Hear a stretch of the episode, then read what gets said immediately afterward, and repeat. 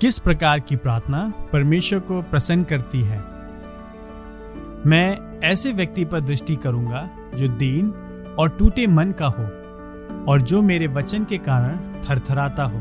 यशायाह 66:2। सीधे हृदय वाले व्यक्ति का प्रथम चिन्ह यह है कि वह यहोवा के वचन से थरथराता है। यशायाह 66 इस समस्या के विषय में बात करता है कि कुछ लोगों की आराधना की रीति परमेश्वर को प्रसन्न करती है और कुछ लोगों की आराधना की रीति परमेश्वर को प्रसन्न नहीं करती है।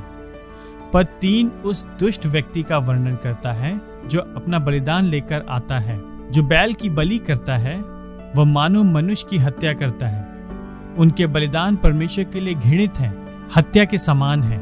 परंतु क्यों? 4 पद में परमेश्वर समझाता है, क्योंकि मैंने बुलाया परंतु किसी ने उत्तर ना दिया, मैं बोला परंतु उन्होंने नहीं सुना। उनके बलिदान परमेश्वर के लिए घृणित थे क्योंकि वे लोग परमेश्वर की वाणी को नहीं सुन रहे थे। परंतु उनके विषय में क्या कहें जिनकी प्रार्थनाएं परमेश्वर ने सुनी थी।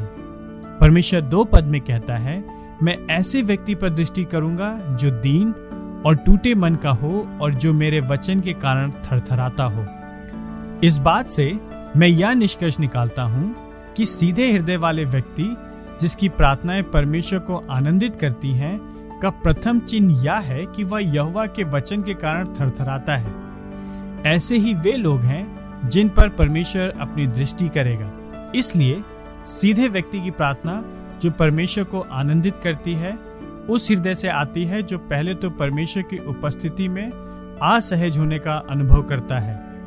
वह परमेश्वर के वचनों को सुनकर थरथराता है क्योंकि वह परमेश्वर के स्तर से कम पाए जाने का और उसके न्याय के द्वारा दंडित किए जाने का और अपनी असफलताओं के लिए असहाय तथा शोक का अनुभव करता है।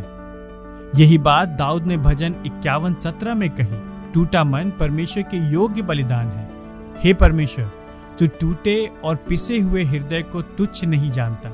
पहली बात जो किसी प्रार्थना को स्वीकार योग्य बनाती है वह है प्रार्थना करने वाले व्यक्ति का टूटापन एवं दीनता। वे उसके वचन के कारण थरथराते हैं।